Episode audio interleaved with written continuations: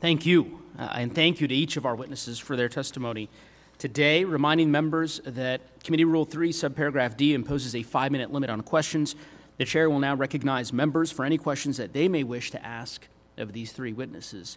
And I'd like to start by recognizing Mr. Grijalva of the great state of Arizona. Mr. Chairman, you are recognized for as long as you would like, but preferably five minutes. I don't think that magic minute extends to where we're at, you know, but thank you for the gesture. I appreciate it.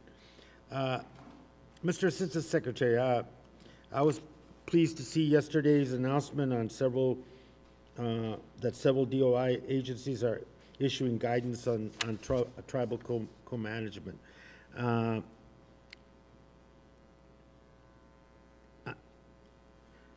what will it mean on the ground, this co-management agreements, what will that mean? And uh, how will that guidance go, shape DOI's engagement with tribal communities? Um, thank you, Congressman. I uh, appreciate that. You know, last fall, we, uh, Secretary Haaland and, and Secretary Vilsack uh, issued the joint secretarial order on co-stewardship. Uh, but I, I, think as members of the subcommittee know, um, a lot of our public lands are, are managed uh, on the ground, uh, whether in, in, particular agency units. And so it's important that we take the secretarial directive and make sure that it actually functions on the ground um, in each of uh, these public lands units. And so the, the directives yesterday are aimed at doing that and, and uh, coming from Bureau directors uh, to their teams in the field um, to make sure that they have uh, clear direction and guidance uh, from their bosses on how they're expected to coordinate with tribes. And so it's, a, it, it's, it's the next step uh, in making sure that uh, we're fulfilling the Secretary's directive uh, from last fall's secretarial order. Thank you. And, uh, Madam President, thank you for your testimony and thank you for, for the work, uh, the ongoing work, and hopefully uh, in the not too distant future, we'll be able to uh, present a product of that work in terms of codifying consultation. Um, and I look forward to our continued work on that and, and, and, and thank your staff heartily on my behalf for their contributions. Um,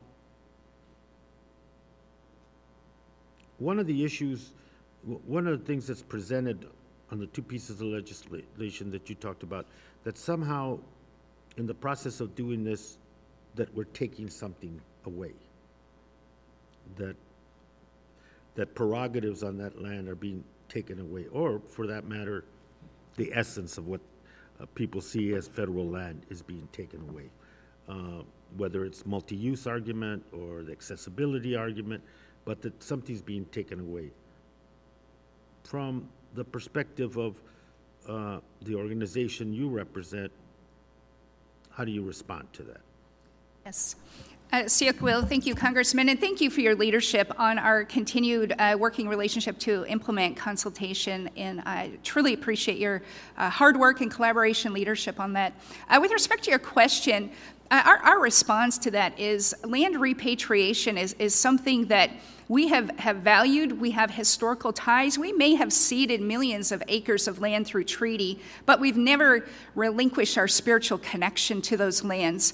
And that spiritual connection that we have is the foundation uh, of our governance, of our teachings and our way of managing. So, when we think about uh, creating opportunities for us to acquire lands, repatriate lands, or empower our voices and how those are managed, it's returning to those cultural ways that have existed for millennia, for thousands of years here in the United States, long before there was a country. And so, we bring to this conversation uh, thousands of uh, years of knowledge and wisdom and, and, leadership and guidance, and it only enhances uh, the, the, landscape so that future generations will know what our, the beauty and treasures of our land were long before uh, there was a, a, country here. Thank you, and um, yeah, thank you, Governor. Thank you very much, my friend, for uh, joining us uh, on the legislation that you spoke to the the uh, the Gila Bend uh, legislation, the, the great. I, uh, on that landscape, explain the significance, I think, uh, elaborate from your perspective what it means. You know, Arizona and southern Arizona, the whole state's going through a drought crisis, a water crisis. And when we're talking about this, people, uh, the, some make the conclusion that there is another priority. Uh, But I want to, I think there's a relationship between this legislation and drought mitigation and, and ecological restoration of those areas, particularly the groundwater issue. Uh, Can you reflect, from your perspective, what else uh, you see beyond the drought, or to elaborate about uh, what effect this legislation will have on the whole decision-making that has to happen in our state that isn't occurring uh, to deal with this crisis? Chair, Chairman, thank you uh, so much for this. You know, we, we, we trace back, as I said, uh, if not millennia, since time time immemorial, our sacred connection to what we call our Otham Juvat, our land, our Otham Shudug, our water. We consider ourselves caretakers and stewards of this land and, and natural resources that Mother Earth has, has, has gifted to us uh, for our next generation. As you can see, this is one of our, our uh, managed aquifer recharge sites in the back. And, and if you can see behind me is my son. And so we are caretakers for these next generations. And uh, for this knowledge that we carry with us, this value system in our culture and our, and our history, um, you know, we're innovators. We're resilient people. We've had to be uh, since uh, the, the coming uh, over 500 years uh, of, of successive waves, waves of colonization. And truly, uh, Congressman, this tribal commission, uh, in regards to HR 8719, uh, is, is unprecedented and historic. To have a tribal commission to provide the guidance uh, for how these lands uh, are, are, are co-managed uh, with the federal government. This, um, this recognizes tribal sovereignty. This recognizes uh, our traditional ecological knowledge. Um, and, and when we are at the table, chairman and members of the committee, we bring solutions. Uh, in uh, this, this historic, the, the worst drought in over 1,200 years, Thank- uh, uh, Chairman, we, we, we, we, when given the opportunity, we can bring innovative solutions, and hopefully this is an opportunity. Thank you.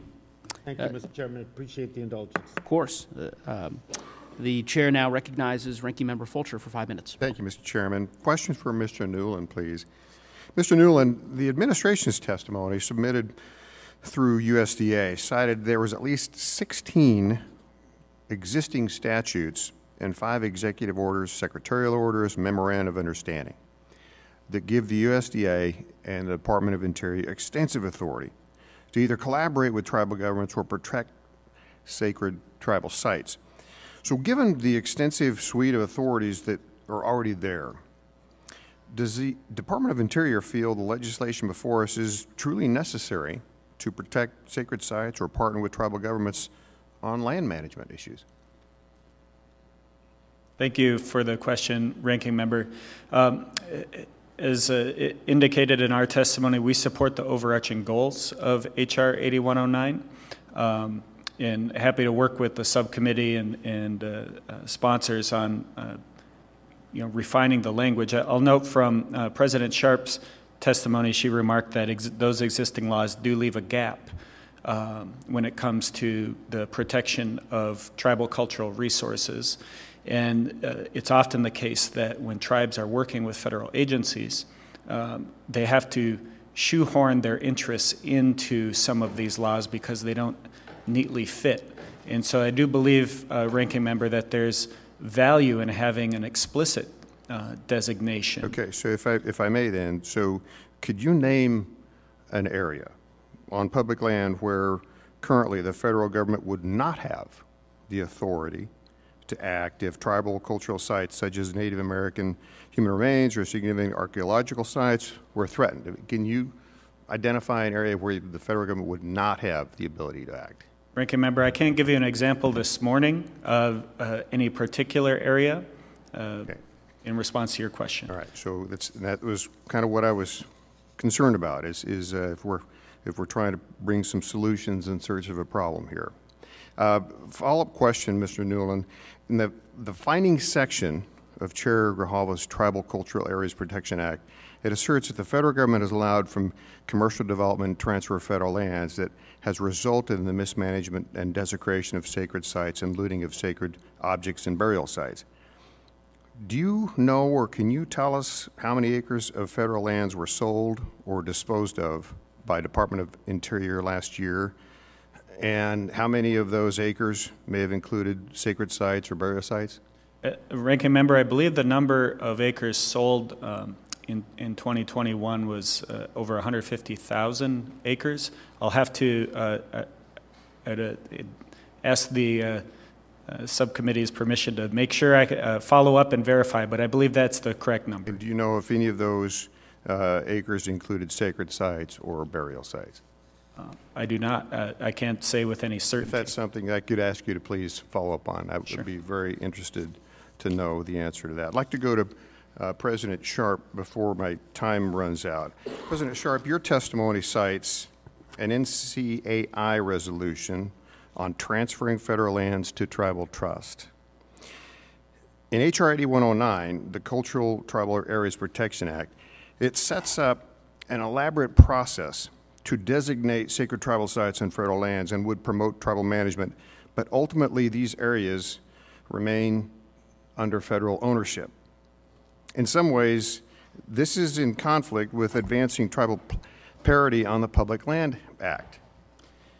And so I just want to clarify, you do support creating new designations for the, these areas over just the tribal governments having transferred direct ownership to them? Uh, to be clear, uh, tribal nations would prefer that we own lands outright, but we recognize that this is a process of repatriating centuries of, of land alienation. And so both of these are necessary in order for us to, to repatriate our, our lands fully.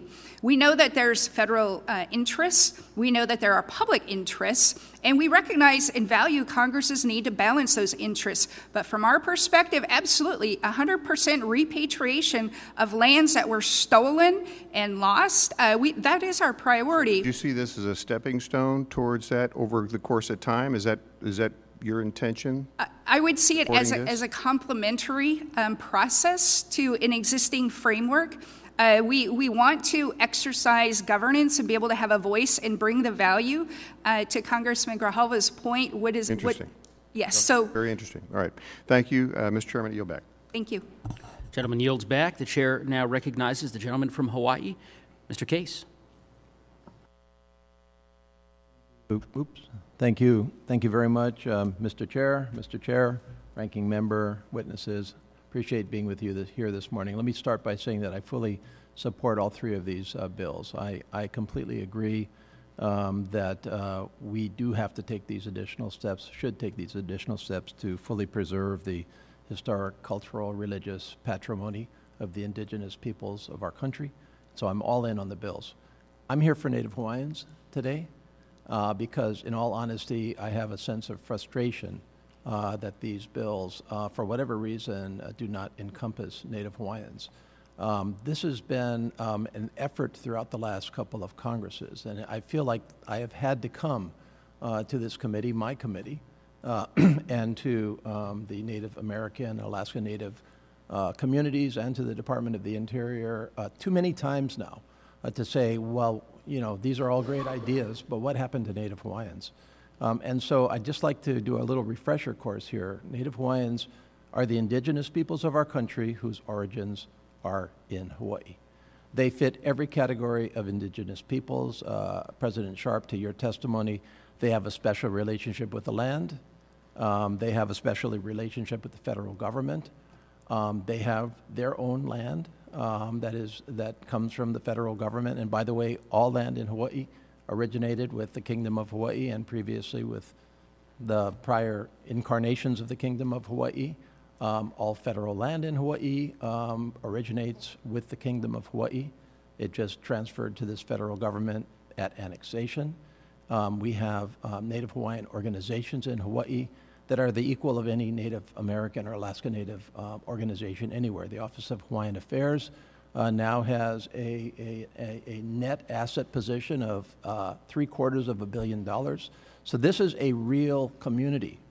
And they have all of the same concerns and questions with the maintenance and protection of their patrimony. Mention was made of petroglyphs at the Gila River. We have petroglyphs. We have heiau. Uh, we have, um, um, you know, archaeological sites that are threatened right now uh, because they're not, not under, fully under Native Hawaiian uh, control. Um, and so we need the same things um, that this bill provides for Native Hawaiians. And, and the, the, unfortunately, the pattern too much of the time has been Native Hawaiians are a little bit of an afterthought. And so the Native Hawaiian community and others have to come forward and, and basically include them. We've had this debate, uh, this Congress with the Respect Act for basic federal consultation. We think we've worked that out. We're having it right now with the Truth and Healing Commission for the Indian boarding schools. We had Indian boarding schools in Hawaii, and yet Native Hawaiians are not part of the proposed commission. That's inexcusable. Um, we um, welcome uh, Secretary Haaland's um, decision to, to include a specific Native Hawaiian channel in co-stewardship of federal lands. So, so here's the bottom line. I just, I, I'm really tired of having to come back and try to include Native Hawaiians all of the time. And so that's, that's a little bit of, I'm just putting it on the table here. I don't want to do this anymore. I want, I want bills to come before us that include Native Hawaiians. When they talk about Native Americans and Alaska Natives, Native Hawaiians are there too. And if there need to be special, you know, adjustments for Native Hawaiians, that's great. We've had 40 plus years of great partnership where we have helped American Indians and Native Alaskans and vice versa, and we've all been in this together. So, so that's that's a prelude to a pretty straightforward question. Uh, and I'll start with you, Mr. Newland. Is there any policy reason whatsoever why Native Hawaiians could not enjoy the same benefits uh, uh, of these bills as is proposed for American Indians and Alaska Natives? Uh, Congressman, uh, as it as it relates to the uh, spiritual and religious practices and the cultural values of the of the landscapes in Hawaii to Native Hawaiian people, um, certainly there's a there's a desire to protect those interests um, and make sure that we're being uh, respectful of uh, uh, those religious practices. Okay, so there's no policy reason to, to exclude Native Hawaiians from the, from the provisions of these bills, the proposals. So in other words, very specific now to the tangible protection of Native Hawaiian patrimony on federal lands. That's what this, these bills mm. are about, right? Yes. Is there any reason to distinguish between American Indians, Alaska Natives, and Native Hawaiians from that perspective? Uh, Congressman, I, I think to the extent that the, the language in the, uh, in the bill uh, refers to federally recognized tribes and tribal governments, that's, a, that's based upon their unique legal status, which is different from the uh, present day legal status of Native Hawaiians. But as it relates to the uh, cultural and religious uh, interests and values, those are very similar. Okay, my time is up. I'll, I'll submit uh, the, the, request for the same question and answer with you, President Sharp. I would note that we have solved that federal recognition issue in lots of other bills. So I don't think that's a good enough reason. Okay, thank you very much. But we'll follow up. I yield back. Gentleman yields back, and we thank the gentleman for his passionate advocacy. The chair will now recognize Mr. Obernolte from California. Well, thank you, Mr. Chairman. Uh, Mr. Newland, I have a question for you. I represent a very rural district uh, and a district that has one of the largest prevalences of wildfire in the country. So uh, something that I uh, am continually concerned about. Uh, you testified in support of H.R. 8109, and one of the things in that bill that I have a concern with is that it, it would establish substantial barriers to vegetation management to prevent wildfires. Uh, you also submitted rest, written testimony on H.R. 8719 that would apply a wilderness designation to additional 60,000 acres in Arizona. Uh, do you share my concern that those provisions of those bills would make it more difficult for the department to, uh, to manage wildfire risk in those areas? Thank you, Congressman. As it, as it relates to 8109, um, I believe that that's something that could be addressed. I think that tribes have the uh, share the same interests in preventing uh, catastrophic wildfires. Uh, Okay, I mean, th- there's a section of the bill that says that vegetation management permitted shall be subject to regulations, policies, and practices, uh, and only necessary to protect or maintain or enhance tribal cultural areas, right? So, I mean, you, you can understand why my concern would be uh, elicited by that. I do, Congressman. I, I, I'll add that we, we support the overall goal of making sure that there's, we have the tools uh, to protect uh, the unique interests of tribes and indigenous people in these landscapes um, and are willing to work through uh, some of the technical aspects of the legislation uh, to address things like this. I, will reiterate, I visited uh, California this summer in the, the Tule River uh, Reservation in the Central Valley and, and uh, saw the impacts of, of drought and, and wildfire uh, near the reservation and, and, was also impressed by their work, uh, despite all that, to uh, protect the uh, sequoia forests on the reservation. And, and I, mean, think just tribe. To be clear, though, sir, Mm-hmm. what I'm concerned about is that these bills don't give tri- even the tribes the ability to manage the wildfire risk on these, in these uh, areas. Well, let me give a specific example. So, uh, HR 8719, which applies a wilderness designation to 60,000 acres in Arizona, uh, would restrict the use of some of the practices for managing wildfire risk that have been successful in other places in the country.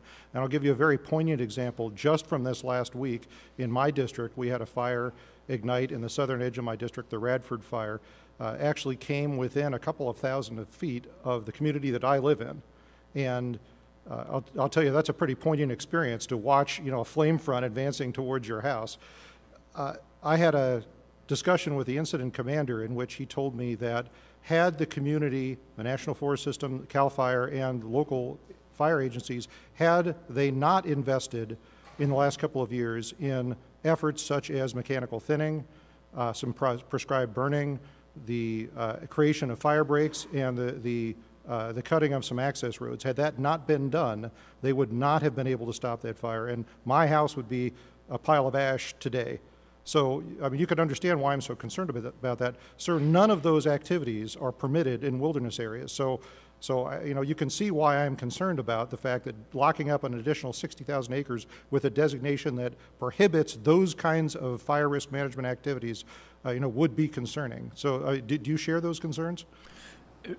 With respect to um, 8719 and the, the specific characteristics of, of the Gila, proposed Gila Bend area, I would have to defer to my colleague from BLM. But I, I can say, Congressman, uh, overall, and as it relates to 8109, um, I think tribes share the same interests uh, that uh, you're articulating uh, this morning, and we would be happy to, to work with the subcommittee on how to account for that to make sure that there's um, proper fire management and uh, collaboration in the, in the stewardship and protection of those lands. All right. Well, I mean, I think we all share on this subcommittee the, a common goal of uh, of uh, making sure that uh, the tribes have access to those lands and a, a, voice in managing those lands. But and we all share the goal of wanting to be good conservators of our public lands. But you know, the problem is we don't want to create restrictions that explicitly disallow the kind of activities that have been successful in managing wildfire risk, be it for the tribes or for anyone else. And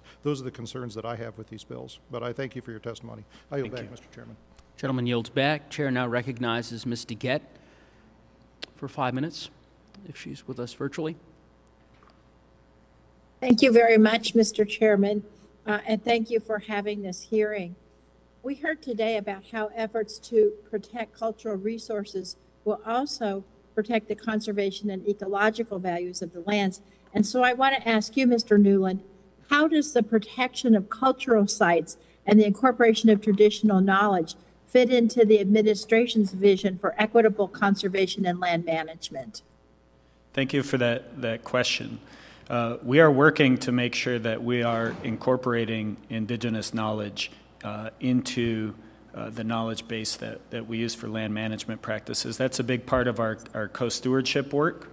And, and uh, I think if you'll allow me just one more moment uh, to, to build upon that, um, it, it's important uh, that we explain that co-stewardship is not simply a benefit to Indian people um, or for Indian people.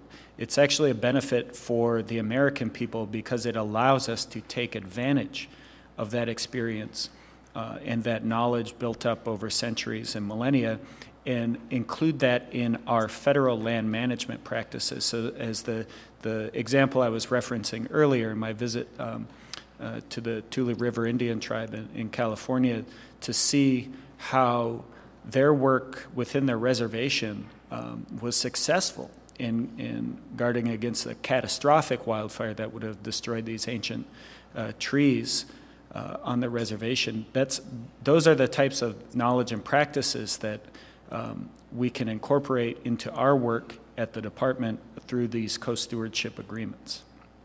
Yes, I, I agree with that. And uh, that kind of leads me to my next question, and it also refers back to what Mr. Obernolte was talking about with wilderness areas, because um, everyone on the committee knows I've been working for over two decades to protect some of the most ecologically rich wilderness in my home state of Colorado with the Canyon Country Bill, uh, the Colorado Wilderness Act. But these lands are also the ancestral homes of indigenous people.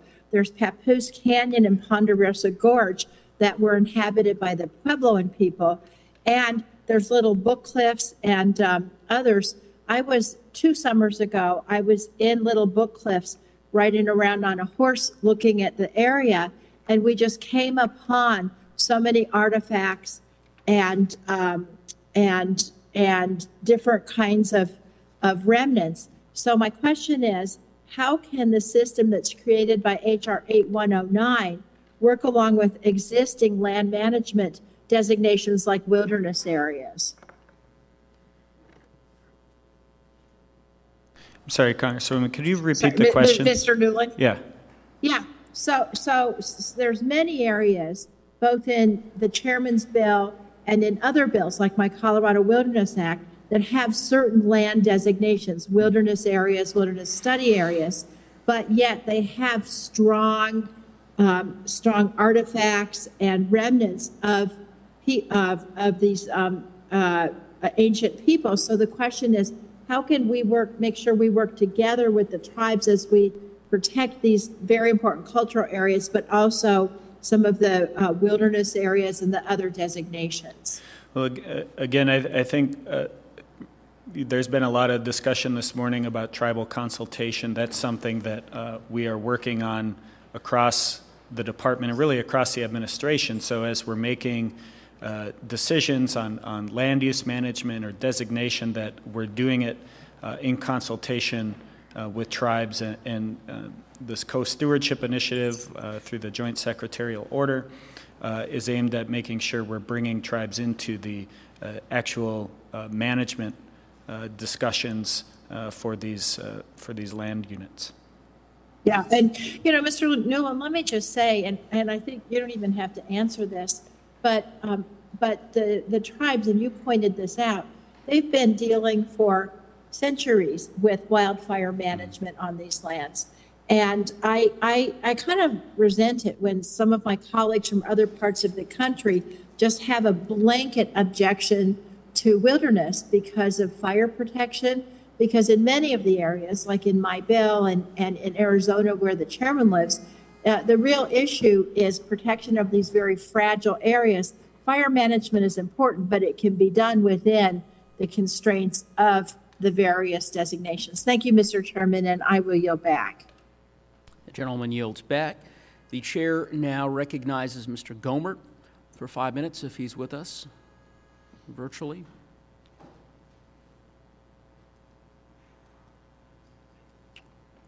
All right. Uh, the chair will now recognize Ms. Leger Fernandez for five minutes, the chairwoman of uh, the Indigenous. Thank you so very much, Chair Neguse, and thank you to our witnesses. It's nice to see you again, uh, Assistant Secretary Newland. And I really want to give um much gratitude to Chair Grijalva's extensive work on these bills to support tribes' management of cultural landscapes and sacred sites.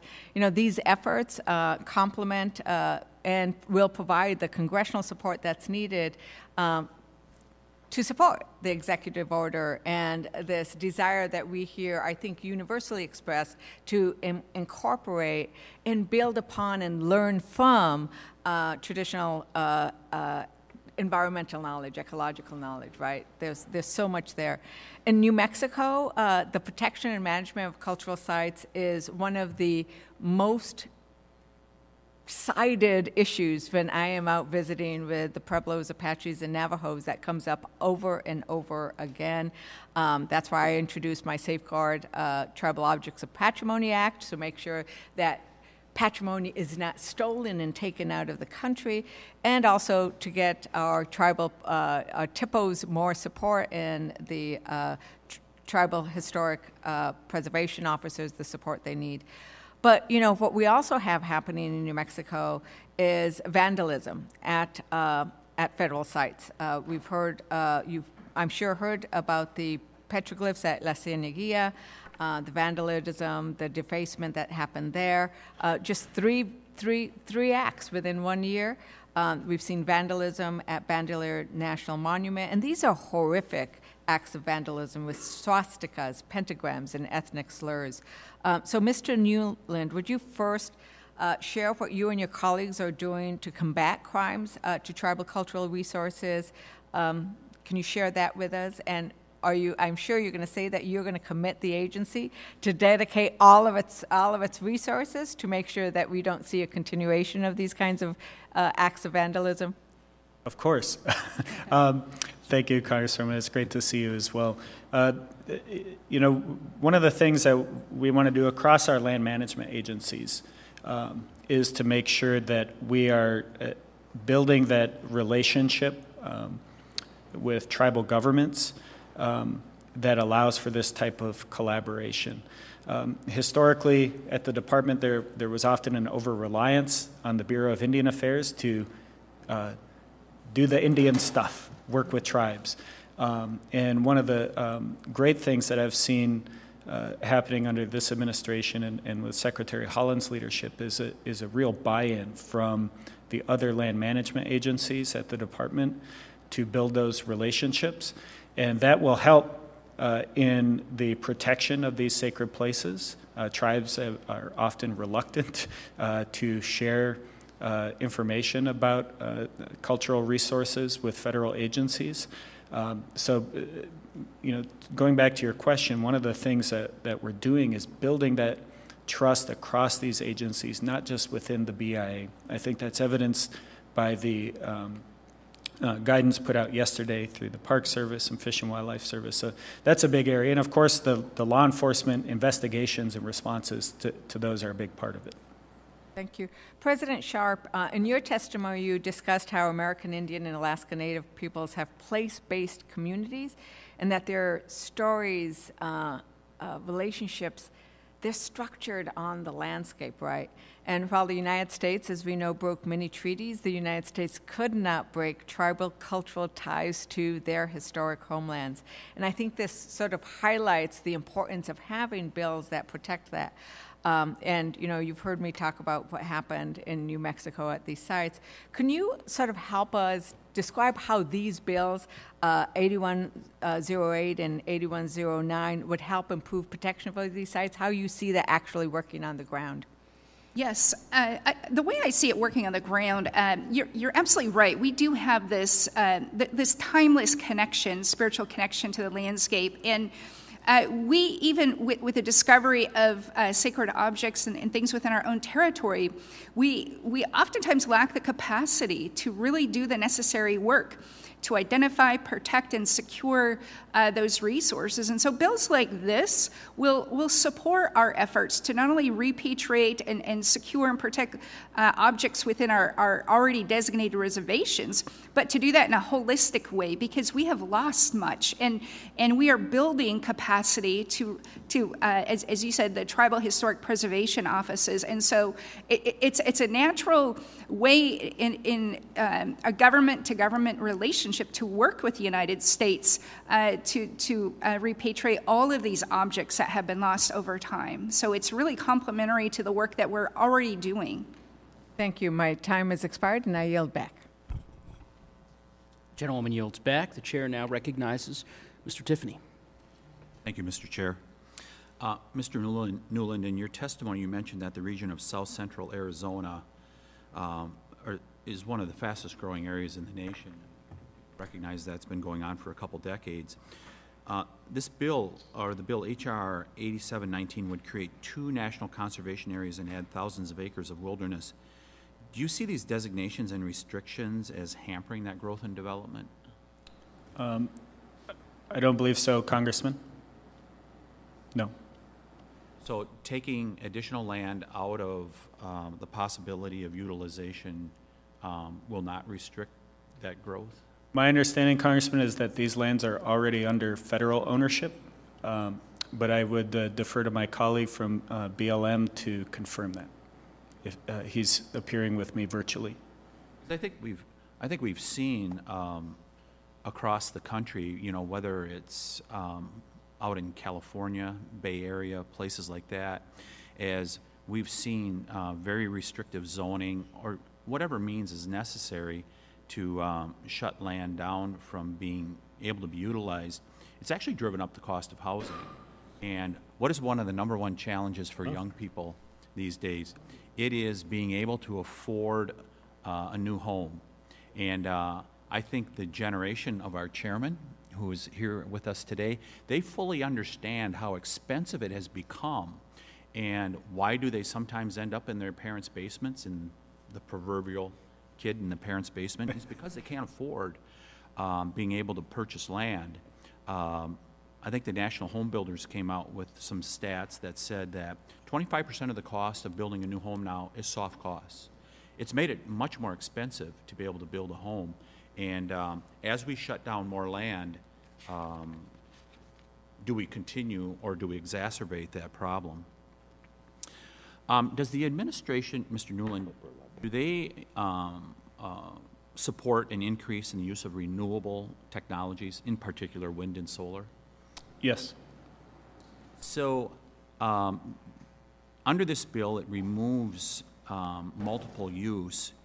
Uh, how does this advance being able to um, have these renewable technologies that are so dependent on more minerals being produced um, uh, to be able to advance these technologies.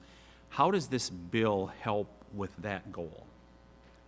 Well, I think, Congressman, there's, there has to be a balance between conservation and, and development.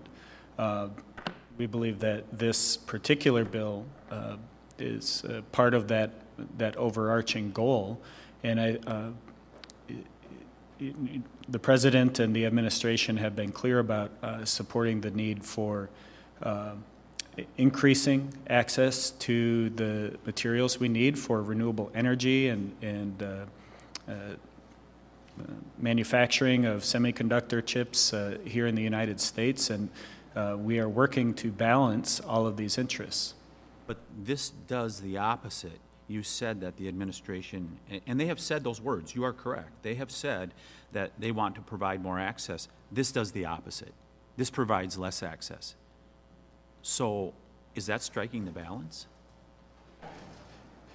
Again, uh, Congressman, I, I, believe that in this particular case, um, uh, with the designations contemplated in this bill, um, is a is a part of finding that balance between conservation and protecting these special places, uh, and also advancing the nation's goals to um, meet the climate crisis and, and uh, develop the technologies that will help us do that. Well, as we've seen in this committee, um, it doesn't matter where it is. Um, every place is deemed a special place in America, every square inch in terms of um, producing those minerals. Um, they have been fought every step of the way um, throughout this uh, subcommittee and this committee's hearings. Uh, President Sharp, um, um, I'm assuming the tribes that you represent, they believe in that goal also of we want to advance at renewable technologies? Absolutely, yes. Basically the same question. How do we get there if we continue to take more land out of multiple use and including mineral extraction? Well, I think we need to start uh, foundationally. There's a finite uh, amount of land in this country, and within that finite pie, we have to prioritize sacred and special places that have existed for millennia, first and foremost.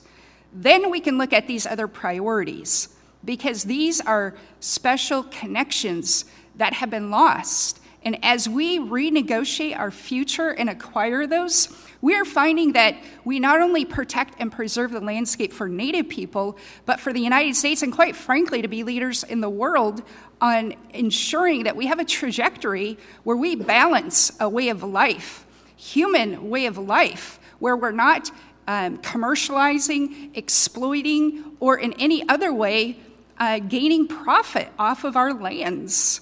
That's what's critical, and, and that's restoring. So, yes, we do believe in renewable energy, but we also believe land is sacred, and we have a duty, a sacred duty, to protect it.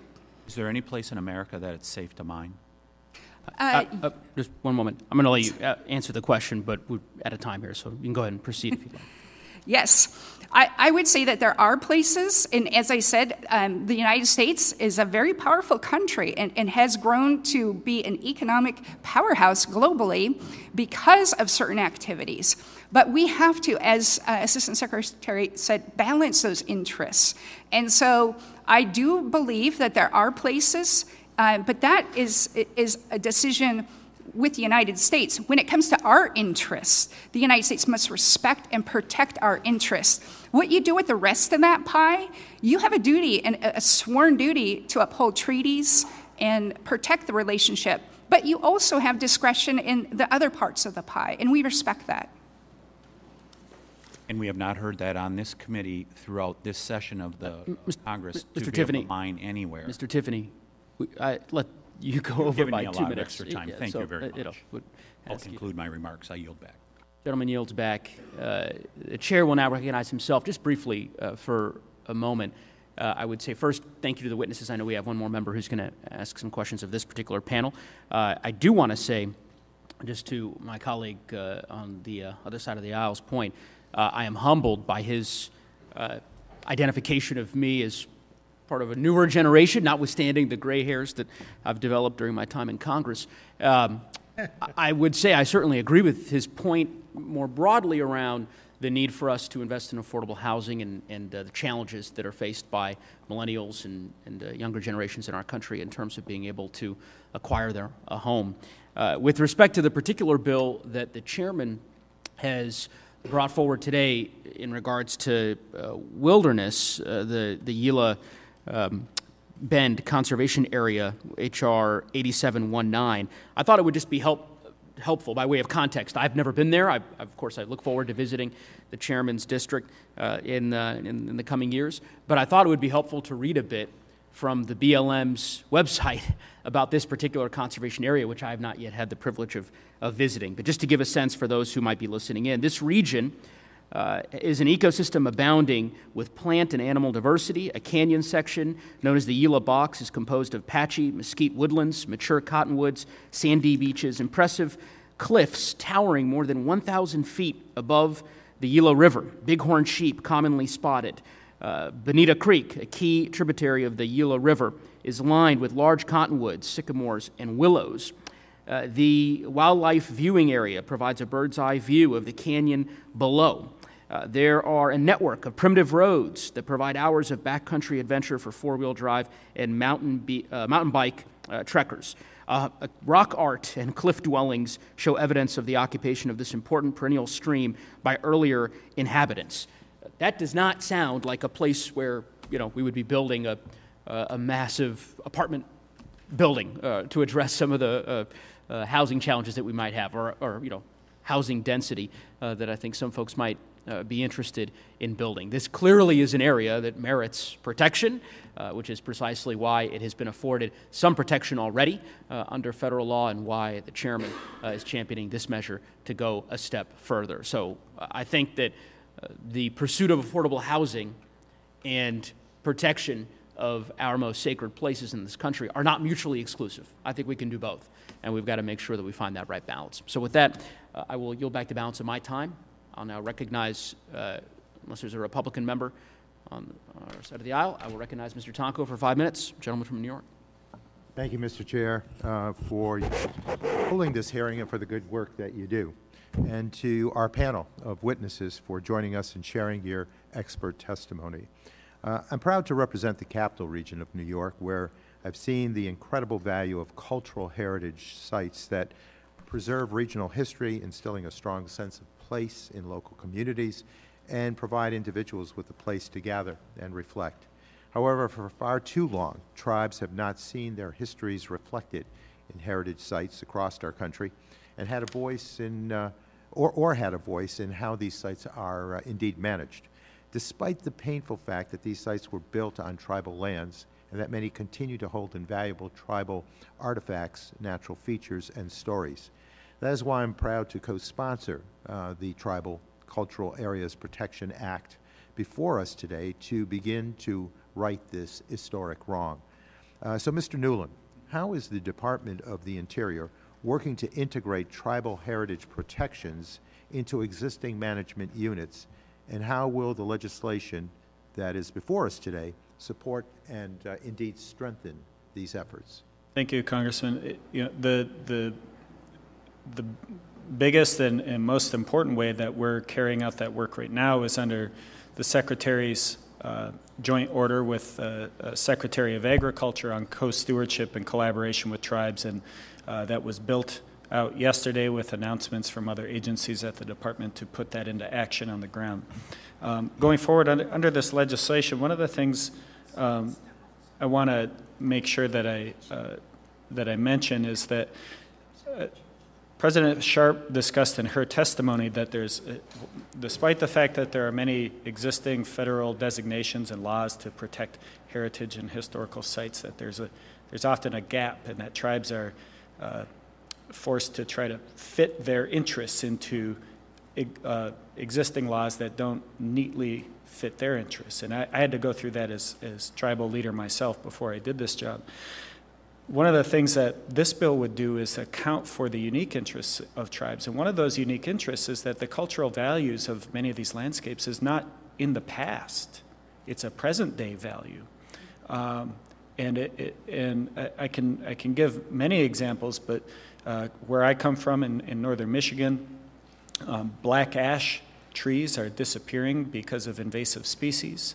Um, and black ash wood is important to a lot of cultural activities. Uh, wild rice harvest is important to the uh, carrying out of uh, ceremonies today in, in, modern times, as well as providing healthy food for, for tribal members today. And so H.R. 8109 would account for the unique uh, cultural interests that tribes have in these landscapes today, not only their historic uh, value, in their value in, in the tribe's history and retelling of its own story on earth, but in the work that Indian people do on the land today. And that's, and, and uh, I would never call myself a handyman, but I know that uh, having the right tool is important to doing the job. And we have many different designations we can use, but this is explicit 8109 for tribes, and we support that goal. And to the extent we have to refine that language in that bill, we're happy to do that. Thank you. Thank you for your insight. And Ms. Sharp, do you believe there is an opportunity to improve the uh, protection of these non-federal sites? Just how can uh, the bills today serve as a model for what works? Yes, uh, thank you. I absolutely um, believe that they can serve as a model. And, and, I guess if I, I mean, just in response to your question spontaneously, uh, I think adding the, the, the recognition and deference of tribal uh, traditional historic ecological knowledge. I mean, that deference is given, but creating uh, meaningful ways in which we can bring that in a wide range of, of points of entry, if you will, to enhance this work. Uh, we really appreciate the opportunity to make that connection, but to be able to do it in a meaningful way uh, that both supports us, as I mentioned, we are building capacity uh, to identify those, but that, that's a couple of ideas I would offer. Thank you for the question. I appreciate both of you uh, sharing your, uh, your insight. It's, it's important for us to be sensitized to uh, uh, all of the, uh, the neglect, if we can call it that, uh, of the past and move forward with a sound uh, plan for progress and uh, incorporating the, uh, the thoughts for the tribal communities. Thank you so much, and with that, Mr. Chair, I yield back. Gentleman yields back. I want to thank the witnesses for their valuable testimony and the members for their questions. Uh, we will now transition to our third panel. Uh, you are both uh, free to leave. Thank you again for being here today. Uh, we, uh, as with the first two panels, oral statements are limited to five minutes, but your entire statement will be made part of the hearing record. When you begin, the timer will start. It'll turn orange when you have one minute, remaining and red when your time has expired. As the other uh, remaining witnesses, rather, come to the table, uh, I'll go ahead and yield to the ranking member for a unanimous consent request. Thank you, Mr. Chairman. I have a unanimous consent request in regard to a letter I'd like to submit for the record.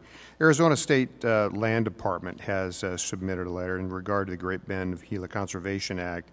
And they, they point out the, the uh, creation of two distinct conservation areas and the conflict between the federal and the state management component. And I think that's important as well as just understanding that we have a difference of opinion in what the word protection means because we've been, uh, and President Sharp and, and others have talked about how this needs to be protected, but where we truly believe, and there is another viewpoint, that by isolating it, it's not protecting it, it's actually endangering it from things like wildfire. So, Mr. Chairman, I'd like to submit unanimous consent, the Arizona Land Department uh, letter for the record, please. Without objection, so ordered.